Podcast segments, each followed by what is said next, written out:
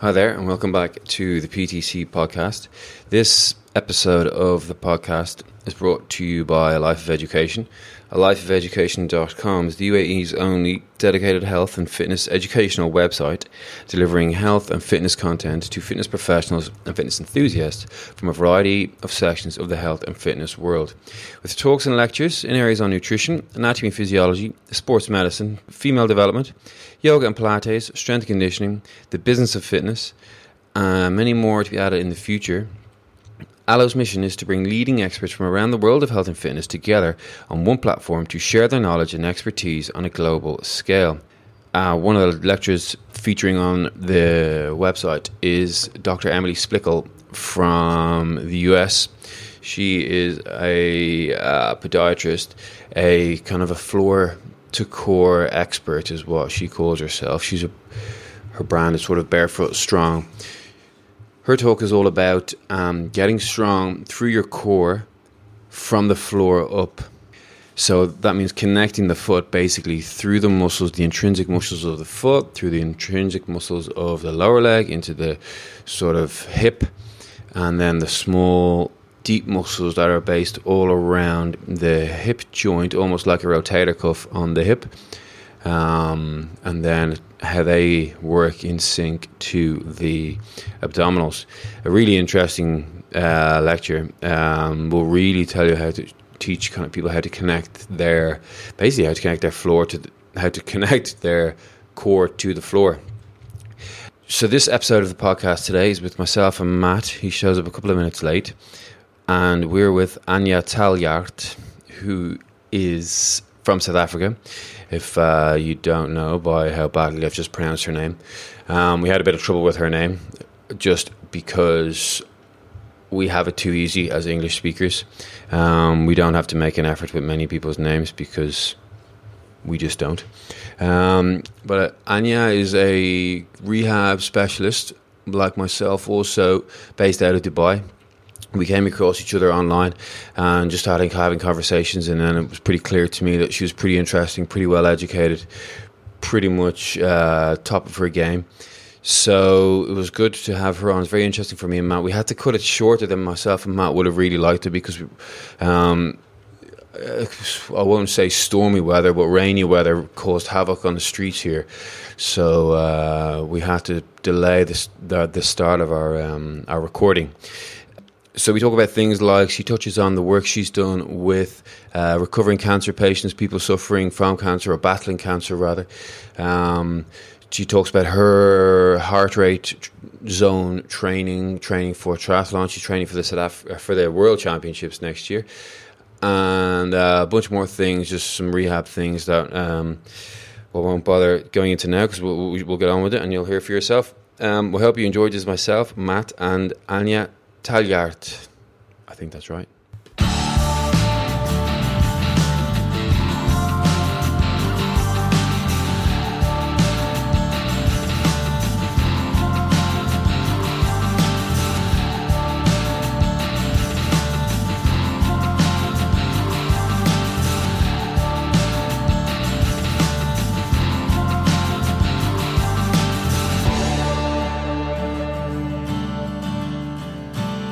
Welcome back, everybody.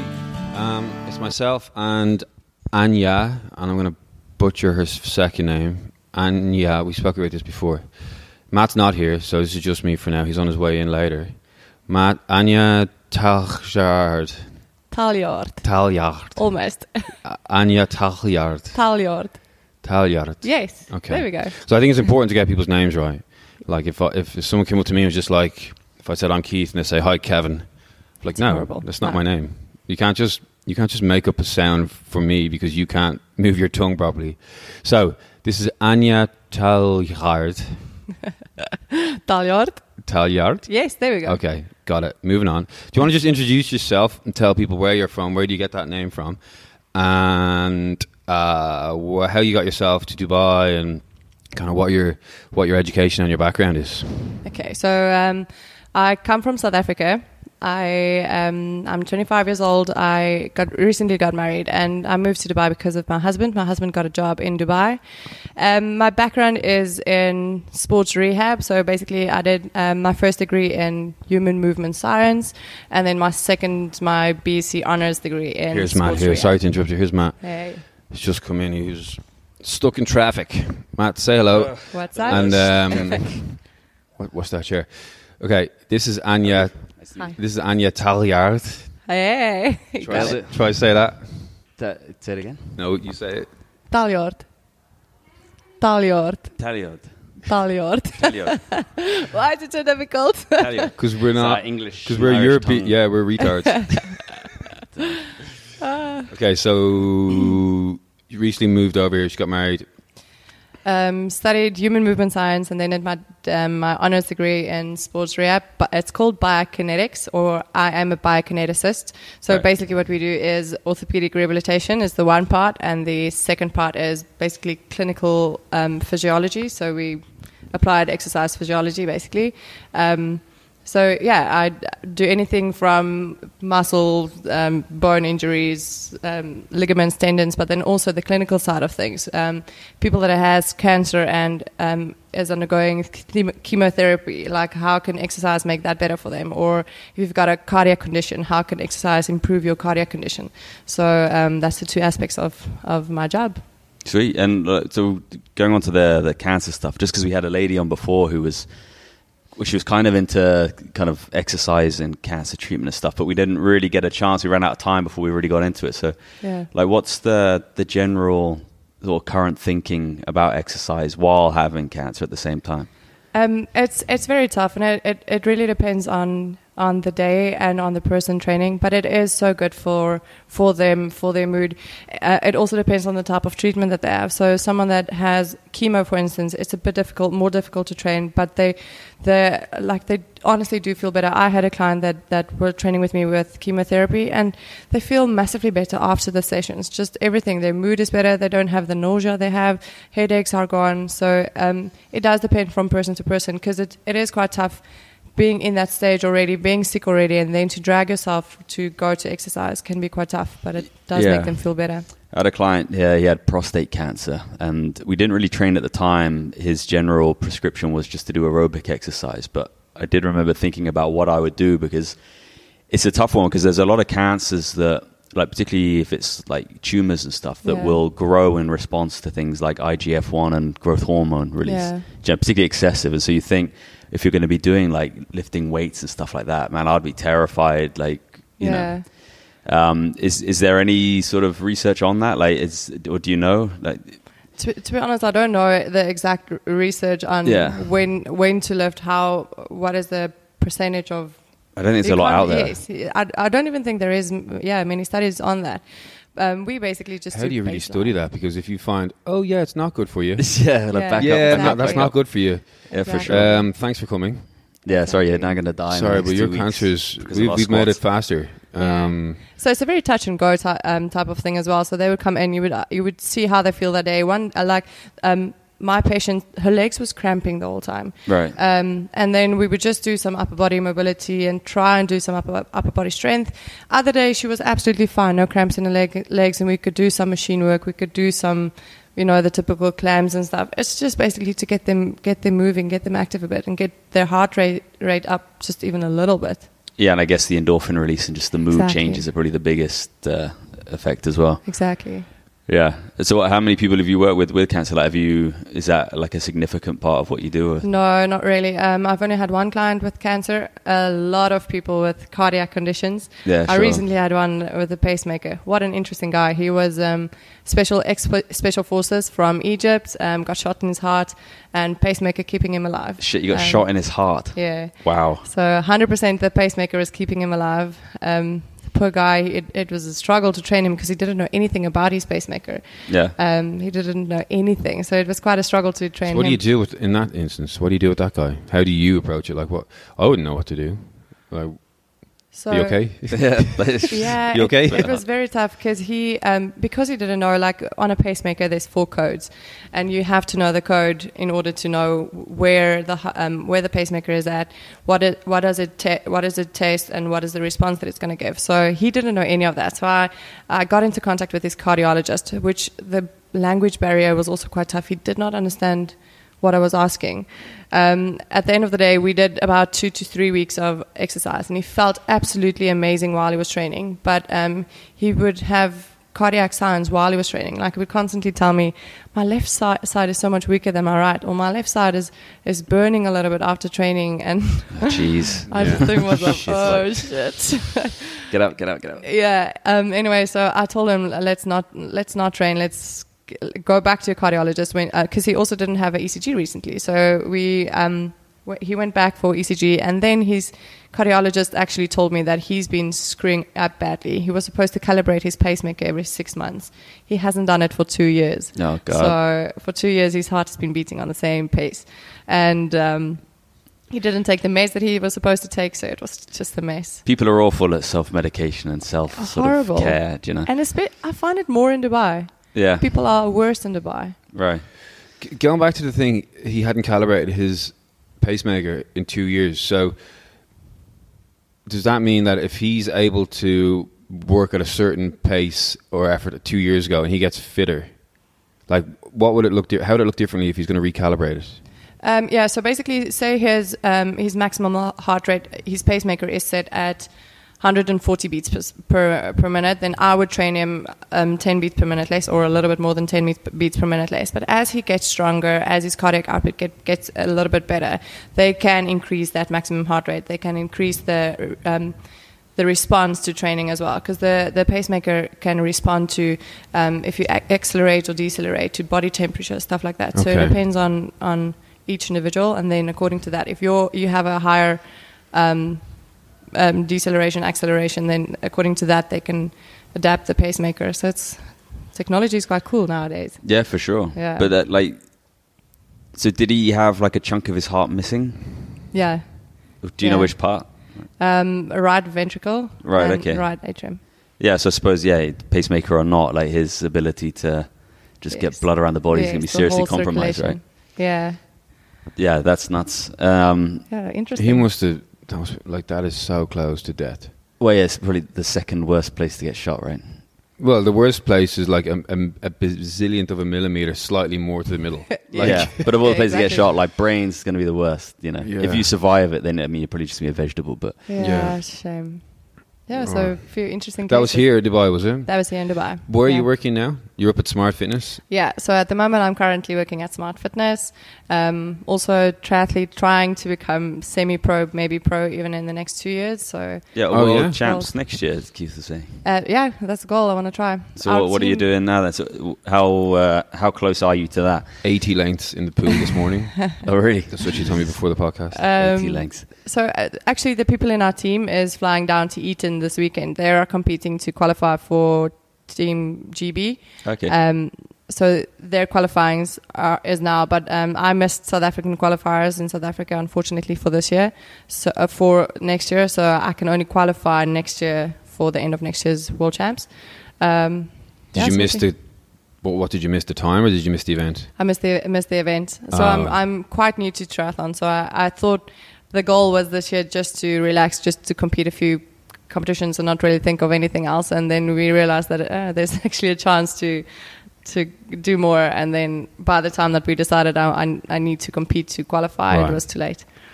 So you would be aiming to compete for South Africa Yeah. in 2019. Yes, that's the goal. Cool. And how far away from you are how far away from that are you to achieve it? Um, it's it's difficult. I can't really say. I don't even know my competition in South Africa because I haven't competed against anyone there. Um, but my my times look good. Yeah. I f- I feel quite good. I, I think if I put in a bit a bit more training, bit more effort, A bit more training. You did 80 lengths this morning. 4 kilometers something How many tiles are in that in that swimming pool? Twenty four point five.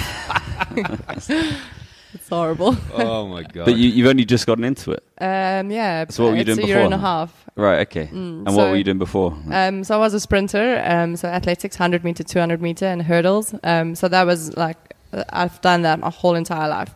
I've done some swimming as well in the Yeah. past, but um, yeah, athletics was my thing. And then coming over to Dubai, I decided I needed something new because I, I haven't done sprinting in about two years, and then I decided to do triathlon. Were you just sick of like anaerobic stuff, and you're like, do you know what? I just need to go longer than ten seconds. Yeah, exactly. I just wanted to try something new as well, and I, I need a purpose to train, and I feel everyone needs a purpose to train. So just going into the gym and just trying to lose weight killed my soul. Yeah. So um, I needed I needed a goal, I needed a competition, I needed a set program that I can work on. It's difficult because um, people, we are trainers, but we also we also need schedule, we also need routine. It's not just easy for us to go into the gym and just train.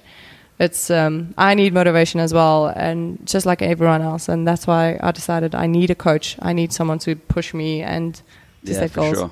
Uh, yeah, I mean, it's. Uh, I always found it kind of a strange thing when people try and train themselves to a certain extent because you, you don't get it in many other fields. Like doctors won't necessarily treat themselves, and Exactly. psychologists have to, as far as I'm aware, have to go and see other psychologists to keep themselves in check. So it's kind of like the one field where you're just sort of left to your own devices, or or at least people are.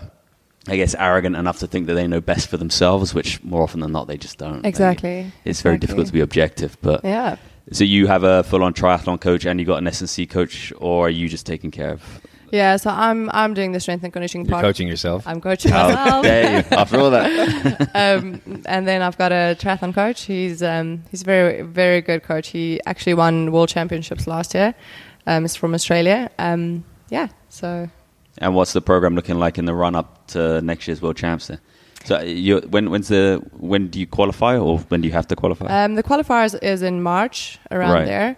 Um, like for instance, for people in the UK, it's only now. This it's now this year, and they can qualify for two years in advance, where I can't.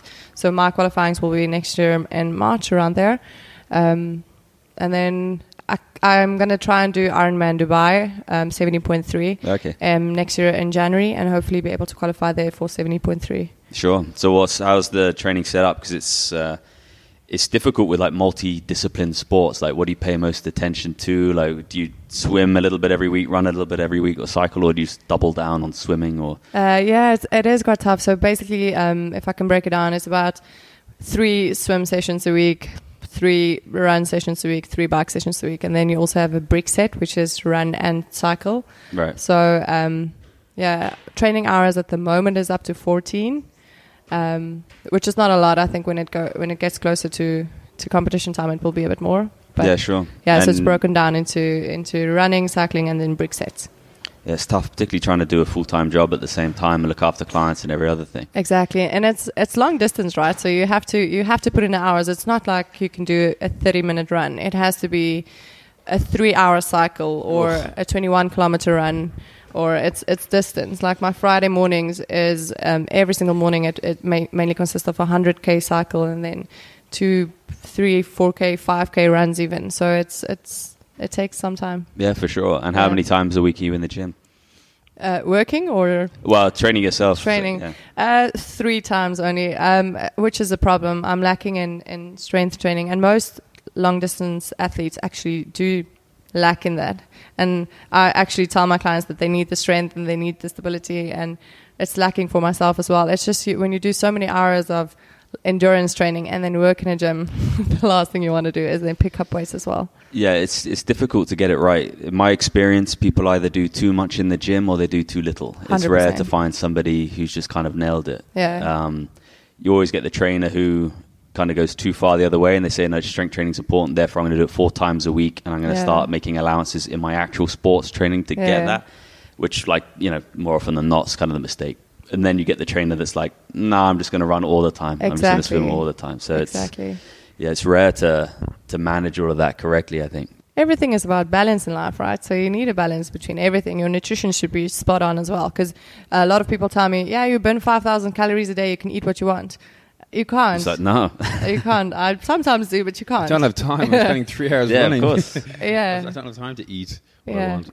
Yeah, or they they sacrifice the short term improvements in performance for like the long term health. So they do like a Michael Phelps, like, well, I'm just going to eat pizza all the time. Yeah. It's like okay, it's going to get you through your sport, but all that inflammation and stuff's just going to build Yeah. up over time. And 100%. you know, so so go on then. Teach us what what are you eating at the moment? What are you on? Oh, okay. Nutrition. I hate nutrition. So do I. hate food. fine. Um, But everybody who listens. It's that's always the main thing. Every, everybody Yeah. hates it. Yeah, everyone just wants to eat shit. And Yeah. So it's it's uh, difficult in terms of um, in the mornings. Um, when we train as a team, we start at 5 a.m. So that means I wake up at 4 a.m. So then to boil a pot of oats 4 a.m. in the morning is not great for me personally. So I would usually not eat before training, but then um, maybe during training, ev- we try to every hour eat at least a goo bag and drink one bottle of water per hour. A goo bag. Yes, that goo energy Right. Okay. yeah, or any type of energy. I'd I'd eat the goo bags. It's just convenient and easy. Um, so that's basically me during training would be um, one per hour, uh, one bottle of water, one goo bag, and then after training I usually smash a big breakfast, but like egg Benedict and salmon and blah blah blah. Sure.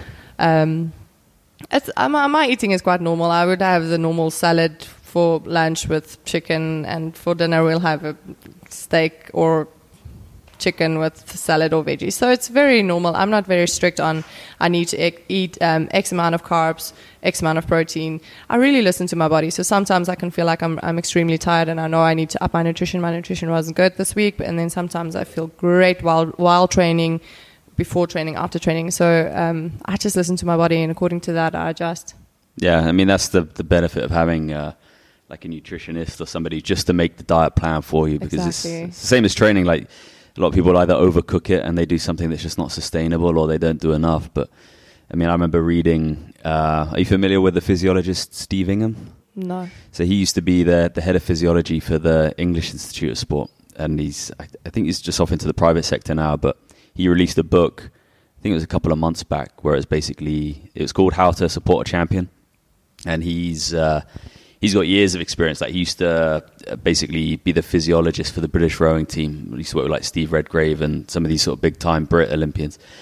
But he when he kind of gave a semi breakdown on how he went about planning some of their nutrition stuff, like there were mathematical formulas and things like that. He was like adding Yeah. up all of their potassium and sodium from all the different Yeah. like minerals and like bits and bobs of food of what they're eating and he had it so planned out that it was there was like no room for error, you know. So, Yeah. but man, unless you can, yeah, sustain that and do that just for yourself, it's tough. That's my problem is the sustainability because I've tried to like meal prep and I've gone through that whole week of eating clean and eating proper exactly according to my macros. And then I hate it. I hate every second of it. And Yeah. then it, it, a week has gone by, and then I just fall back into old back re, old bad routines. So now I'm just having a normal normal life. Like if I want to have that chocolate or I want to have that ice cream, I do have it. But I then compensate by having not don't have carbs at night. I'll eat normal salad or whatever the case. So it's just about balance. I think as well you'll get your response, your feedback from how you do in the qualifications. Exactly. Like if you if you if you're way off the pace, you go right. Where can I improve? Exactly. Here, here, here, or nutrition, or over here, or what? Maybe I have to Exactly. cut down on work. Maybe I've got to do more in the gym, and then it start. You start to get a bit more data, and you start to evolve your, your training program. Yeah. Do you? I want to ask. Do you guys do nutrition in the biokinetics? So, in what was the university you studied in? Oh, you me- University of Potchefstroom. Jeez. So Potterstrom. so in, South- so in South Africa. Potterstrom. yes. Yeah, in South Africa, where you studied. Um, you do isn't it a year of physiology first, and then you do the biokineticist. So it's a three-year degree um, with human movement science, and I did mine with physiology. You can either do it Okay. with um, psychology or physiology. So I did my first degree of three years with physiology, and then this the fourth year is where you, where you go into The biokinetics. biokin- yeah, because I I lived and worked in the UK with a guy, actually with the military job, with a guy who was in Stellenbosch. yeah, Um, now, what was really interesting about him was he was in like is it not primary care, but what's it called when you when you like he was in home care. So he used to help people. He lived with a guy for like nine months in a in a wheelchair, doing everything for him, from like getting him out of bed to putting him back into bed at the end of the day. Um, that all was from his his university studies yeah, you know so that so definitely that biokineticist course is a is a badass course from, from all he told me Yeah. about the level that you need to achieve to get into it it's quite high isn't it it's like it a- is. Yeah, yeah, you you- need to have the practical hours beforehand. You need Yeah. to have a, a certain academic achievement to get there as well. It is quite quite tough, but it's oh, it's a, it's a great course to do. It's a great degree to have. Yeah. It's one of those ones I think where it was kind of like my degree, but not yours seems way tougher. The difficulty itself weeds out the people who are only there to half-ass it. Yeah. Do you know, like our our our university lecturers stacked the first year with everything. Yeah. All the anatomy, all this, all that. So we were more full time in our first year than we were in the rest of our Yeah. years because they wanted to get rid of the people who were just, all right, if you're not into it, then just leave. Let's, Don't Mm. bother wasting a year and a half. Just leave before Christmas. Yeah. Um, but that's that's so. Did you come straight to Dubai from university, or did you were you somewhere else beforehand? No, so I worked in a Mediclinic in Sandton in Johannesburg, um, where I was. I worked in a great practice there. We worked actually with one of the leading surgeons, eh, um, hip and knee surgeons in the world, uh, um, according to my knowledge. And um, so he, we worked a lot with hip replacement, knee replacement, ACLs. You know, the, the that he specialized in in those. But then also we worked with two private schools with their rugby teams and their hockey teams. Um, so yeah, I was in Sandton Mediclinic f- uh, for two years before we moved to Dubai. What was your role there? What did you do? Um, so my first year was internship. So um, part of bi- uh, being a biokineticist, you have to do two years internship. So my first internship is while you do the degree. So you have to do eight hours per week um, while you do your honors degree, and then one year was internship, and then my second year was just working normally as a biokineticist in Sandton Mediclinic. So doing all the orthopedic. We specialized in orthopedic re- rehabilitation, so it was mainly mainly in- injuries, injury prevention. hmm Yeah. That's cool. What kind of stuff was going down in South Africa? Just general, general stuff, or a lot of like ACLs, especially because um, rugby is so big in South Africa. Right. So the boys uh, was a lot of knee operations, shoulder operations. Um, yeah, the same stuff is here. It's also there's a lot of back problems uh, as in Dubai as well. People are sitting nowadays. Um, everyone has bad bad postures. Their glutes are inactive. Their cores are core are inact- is inactive. So it's um, it was the same problem for lower back, but mainly knees, hips, shoulders.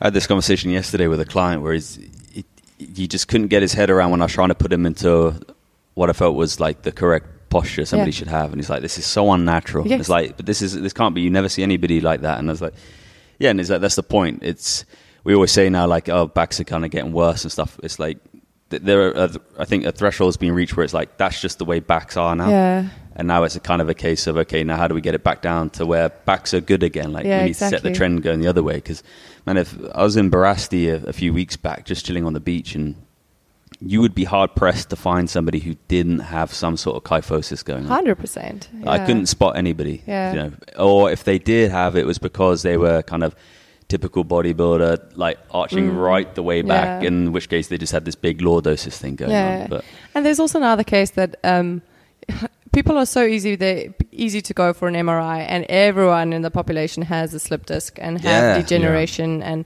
it's difficult to sometimes tell those people that you should not only listen to an MRI saying that. The the the, bul- the bulge in your disc or whatever is not necessarily leading to an operation at that stage. sure, But people here just cut for any and everything. Yeah. So if you just have the mm. slightest bulge or the slightest degeneration, you need a lumbar fusion, and that's the worst because then the problem starts. Yeah, or you get this. I've found recently with a couple of clients actually that their physio has told them to not move. It's like, Oh, oh, yes, you're you're in bad back. Okay, rest for three yeah, weeks. bed It's like, rest. how how have you arrived at? that? Like, that's just not even logical. Like, the problem of not moving has caused this thing, and so your treatment is the thing that caused it. Like, exactly. There's another level to it. I have a, I have a couple of clients in the past who they want the surgery, whether they need it or not. They want it because they feel they will feel more confident in their back after the surgery. Yeah. So even though people are telling them we don't really need to operate here, we Yeah. can come fix this. They're like, no, no, just operate, Yeah. just get it done, snip, snip, let me in, get me out, and then I'll be fine. That's the problem with the people nowadays. We're so used to having everything quickly. Yeah. Um, results are quick, delivery is quick. Everything is just we, it's quickly. So we go for quick fixes, and Yeah. people think that our operation is a quick fix, which it's not. Which is also a, uh, again, we have to get too philosophical here, but a complete disconnection with your body and how Yeah, it should feel yeah. and how it should, like, you should, you should, like, intrinsically be aware that if somebody cuts you open with a knife, you're not going to be better off necessarily later on. Like, th- now there's going to be a weakness of the tissue there. Do you know? Bar, obviously, you know, going down the route of, uh, kind of crazy 3D printing muscles and all this sort of stuff. But crazy. you know, as surgery stands at the moment, uh, and likewise, you should almost be aware that I need to move. Do You know, like I feel tight, I need to move. Like when we sit there and work on the desk, you know, I, I well, I, I think I have relatively good posture, but the second I sit there for like an hour, like I'm aching and my back's aching the Yeah. next day, and it's like, okay, I need to move now. I need to get up. But when you're just sitting there for ten years, you know, in the same position for eight hours a day, you've just lost all the sort of sensation of of what good posture feels like. you know? Exactly. We see that with the pregnant ladies as well. So um, uh, I'm doing a bit of prenatal and postnatal training as well. And um, the girls that come to us and say, you know, the doctor said that they should not train.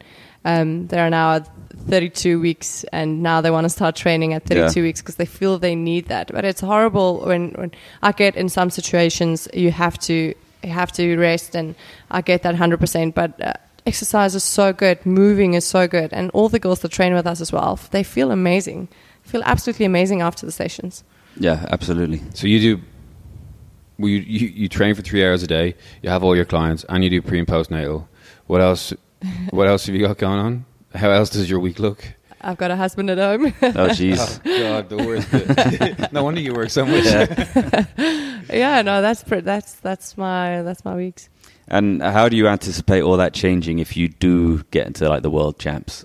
Like, obviously, we don't want to, you know, freak your employers out, but would you see yourself going full time into triathlon and things like that?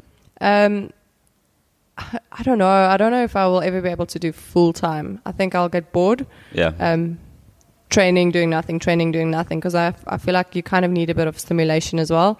So I'll always be working some kind. I'll always have a few rehab clients or a few PT clients or do something um, just to stay stimulated. But um, yeah, it's it's it's going to be interesting to see how my training is going to change now leading up to that and um, how my hours is going to look like. So What does a week look like for training? Like you wake up on Sunday, what do you do, and then how does it work all the way through? You got your long run or cycle on a Friday. So um, f- um, Sundays is usually our recovery day. So it will always it's called a regeneration set. So it's always kind of like a ten minute bike, ten minute run, ten minute bike, ten minute run for about ninety minutes.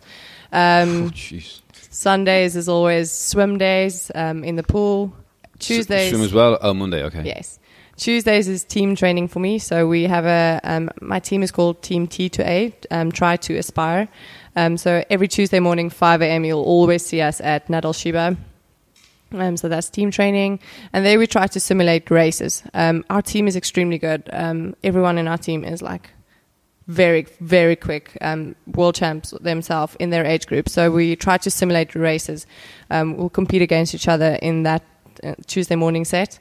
Uh, Wednesdays is swim days again. Thursdays is usually a run day, um, whether it's outside or inside. Now with summer, it's treadmill training mainly, which sucks to do a 15 kilometer on a treadmill. Have you ever tried running in the heat here?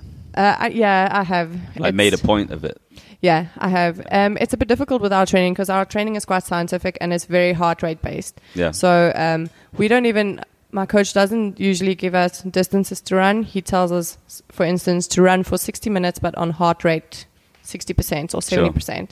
So then running in the heat, immediately your heart rate is much higher, 10 to 20 beats per minute higher Yeah. than usual. So then it's not real accurate because then I have to almost walk to be on the heart rate that he said I must train at. Yeah. But it's just with all the, the research coming out now about like uh, heat therapy and things like that, and or basically any exposure to any significant environmental stressor. Yeah. So, effectively being able to run at a short, at a slower pace, but obviously with the heat Yeah. taking that heart rate up the rest of the way for you. Do you know? Yes. But, um, obviously, people use a lot of sauna sort of therapy now, and Mm. there's a couple of papers out there where people have used like direct heat therapy on the muscle as a substitute to exercise Oh. because you could then get some of the benefits just from the heat alone, right? But I've not seen too many people who have tried actually running or using heat as part of their main training block, like Yeah. their main training load, as opposed to say teams just coming out here for acclimatization or for recovery sort of stuff. Yeah. So every time someone comes on, I just ask them, like, "Have you ever actually just tried and just just seen?" But Yeah, I, I have, but it's it's difficult because we're so heart rate based. It Sure. it messes with the training session a bit. Um, yeah, so we're, we're, that was that's Thursday. Friday is always a long ride. Um, so that's always like a hundred kilometer cycle or a ninety kilometer cycle, or sometimes we do fifties, but not really. Then it would be like super fast. It's like game game on for everyone. Um, and Saturdays are normally sea swims, so that's when we get our sea swim in, and that's my day. And then we begin again on Sunday. So, yeah. I'd hate swimming in the ocean. I think, like particularly when you see what was it? It must have been the last Iron Man. Sharks. No, what was it? Not just the sharks, one. but remember what was it? It was a big race not so long ago out here, and uh, I was down there, and I was. It was like five a.m.